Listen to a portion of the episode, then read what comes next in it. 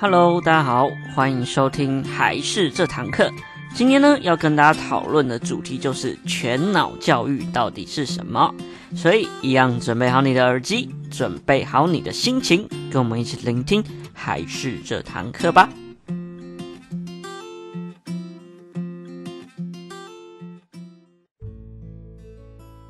Hello， 大家好，我是还是的木须。那上一集呢，有跟大家简单的介绍所谓的 S T E A M 的教育，大家还记得吗？或者是你还没有听的话，记得要去听上一集哦。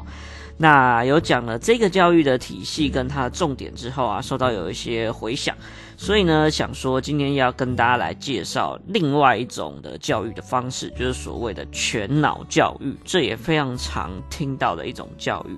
所以主要目的也是让大家来了解一下这样子的教育风貌到底是长什么样子，以它的理念是什么，这样可以方便家长以后遇到说，哎，他写全脑教育的话，你可以比较直观的了解他到底是在干嘛的，以及你可以去观察他说他是不是一个不错的全脑教育，可以让你之后在选择小朋友的课程上可以有个依据或是一个考量的点。所以呢，就特别提供给大家我的对于全脑教育的的想法，好吗？那首先呢，我们先从什么叫做全脑教育开始说明好了。其实全脑教育顾名思义，就是针对大脑的各个领域来做不同的刺激的概念在里面，所以全脑就代表说会包含整个脑袋，都会依照它的特性，大脑的特性来做一些分类。那其实大脑的皮质主要会分成几块，最主要会分成像额叶、颞叶、顶叶、枕叶这几个区块。简单来说呢，这几个区块都会有自己的功能。像额叶的话，它是比较复杂，有包含像是了解一些情感。所谓的额叶就是在我们额头那个方向，它就会比较偏向于像是复杂的思考啊，以及像是理解还有情感方向的来源，都是从额叶。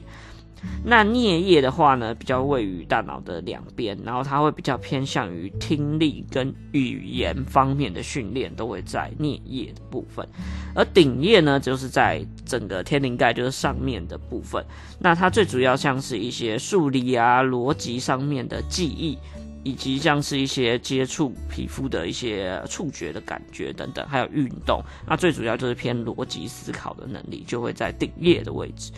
而枕叶呢，像这个部分就会比较偏向于视觉，就是在大脑的后半边后下方，它就会比较偏向于说是图像的辨别以及视觉的记忆为主。所以呢，它就会针对全脑教育，就会针对它各个领域来去刺激这些大脑的一些呃组织，来刺激它活化，给它一些不断的刺激，让它可以更加的活跃起来。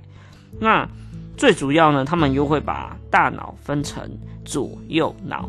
的方式来进行训练。通常大家也都会知道，左脑就会比较偏向于逻辑啊，偏向于理性方面的思考，而右脑呢，就会比较偏向于创意，跟比较偏向于它是感性的大脑的方式来做一个一个归类。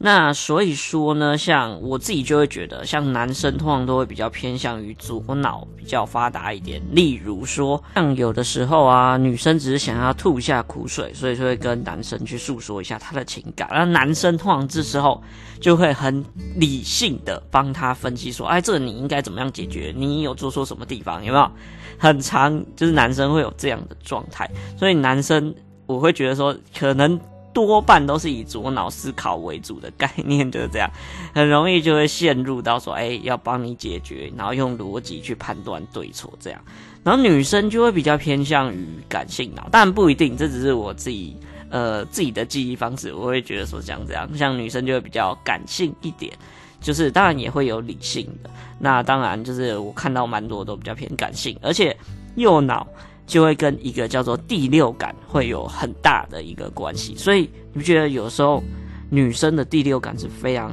准确而且神奇的一件事情嘛？那这就会比较偏向于右脑的发展。对，有的时候就会觉得，哎、欸，可能突然做个坏事，偷偷喝个酒啊，偷偷打个电动啊，就是可能老婆或女朋友突然就会打电话过来说，哎、欸，你在干嘛？你是不是在干嘛干嘛干嘛？他就突然会有这一个想法出现，这就比较偏右脑。所以说女生的话，我觉得就是右脑多半应该是比较发达的啦。所以简单来说，左脑跟右脑就可以这样做一个简单的分类。左脑就是比较理性，那右脑就是比较做一个呃创意啊、感性的部分，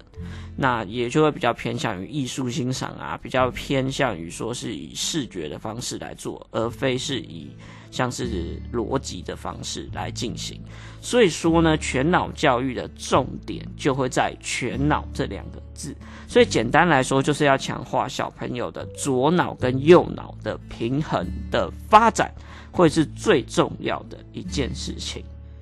那像这类型的全脑教育呢，就有两个人物很常被拿出来讲。第一个呢就是杜曼，第二个人物呢就是七田真，这是比较经典的两个人。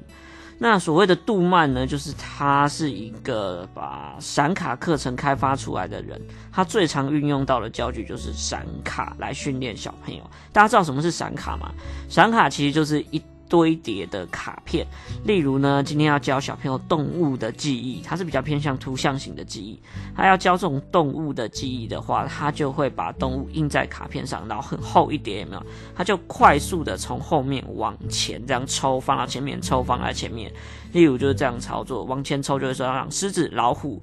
然后猎豹什么什么什么之类的，它很快速的让图形不断不断的闪出来，这样就是一个闪卡的教育。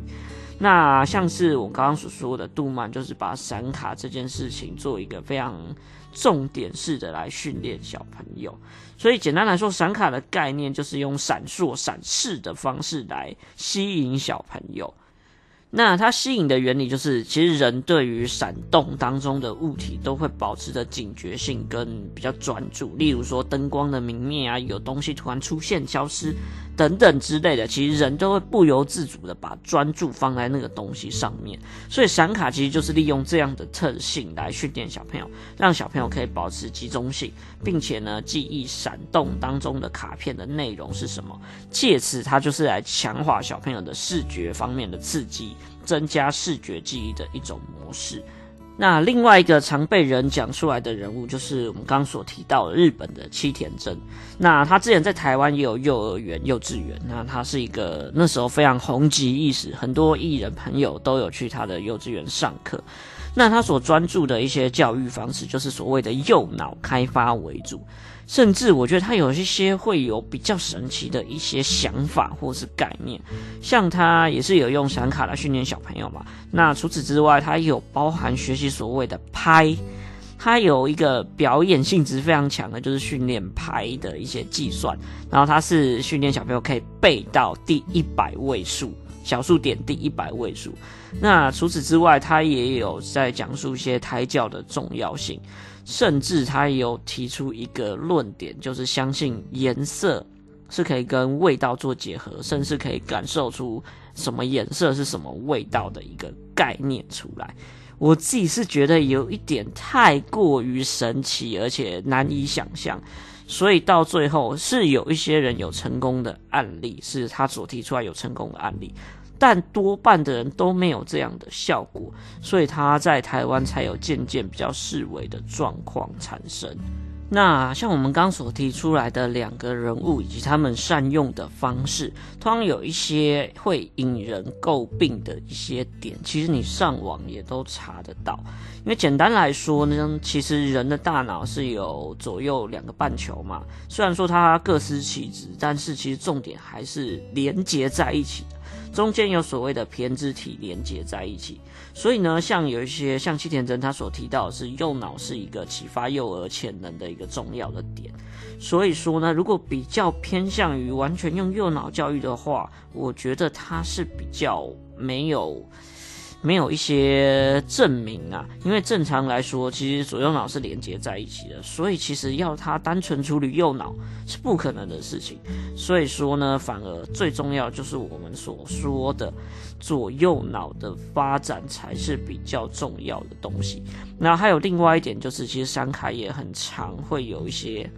呃，被人家提出来讲的，就是对于视觉上的刺激也是有的，因为你毕竟要长时间的一直专注在这上面，所以对视力的发展也是会有一些影响，这我觉得都是比较需要去注意到的一点。所以说也有一些教育学家也有提出来说，像这种教育形式的话，蛮多都是以表演性质的部分来做，因为像是有一些珠算啊，或者像我们刚刚所提到被拍啊这种，其实是算是好像很厉害的一个概念，但如果单纯只这样做右脑的开发的话，反而不一定会变得比较好哦。毕竟我们除了用视觉会用感性的方式来做的话，其实理性以及一些经验对于我们来说是很重要的一件事情，所以这类型的课程啊，建议大家要着重一个重点，最重要的一件事就是要左右脑平衡的发展训练，这才是最好的一种模式。这边提供给大家要注意到的点是这个。所以说啊，最重要的就是所谓的左右脑的平衡发展。如果单独的使用像类似闪卡或比较静态的教育手段的话，我就会比较容易制约孩子，就会变得比较单一的模式来进行学习。所以呢，左右脑训练的重要性就是不能一味的去发展右脑的开发，而去减少了像是逻辑思维的左脑的能力。所以简单来说啊，就像我们前面所说的，大脑就是一个相辅相成的一个东西，绝对不是靠单一的脑域就可以处理好。那除此之外呢，课程的重点我觉得像我们刚刚有提到，就是它不要只是静态的课程为主，而动态的环节也是非常重要的一点。因为毕竟完全静态的课程让小朋友都要坐在那边的话，第一个考验太大，他很容易会坚持不下去。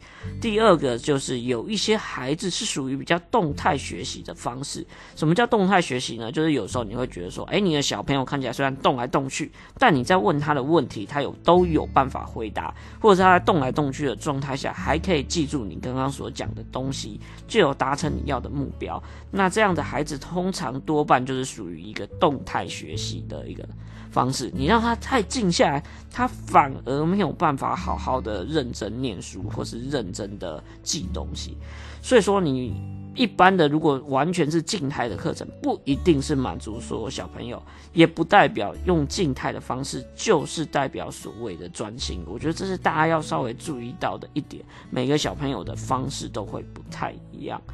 所以说呢，像这类型的课程啊，我觉得像是他有提到呃右脑开发、啊、等等的方式，我觉得他如果有再加上一些感统以及像是逻辑思维的训练会更好。那也特别提到，如果有加感统的话，就是比较偏向于有动态的课程，我觉得这样反而会更好。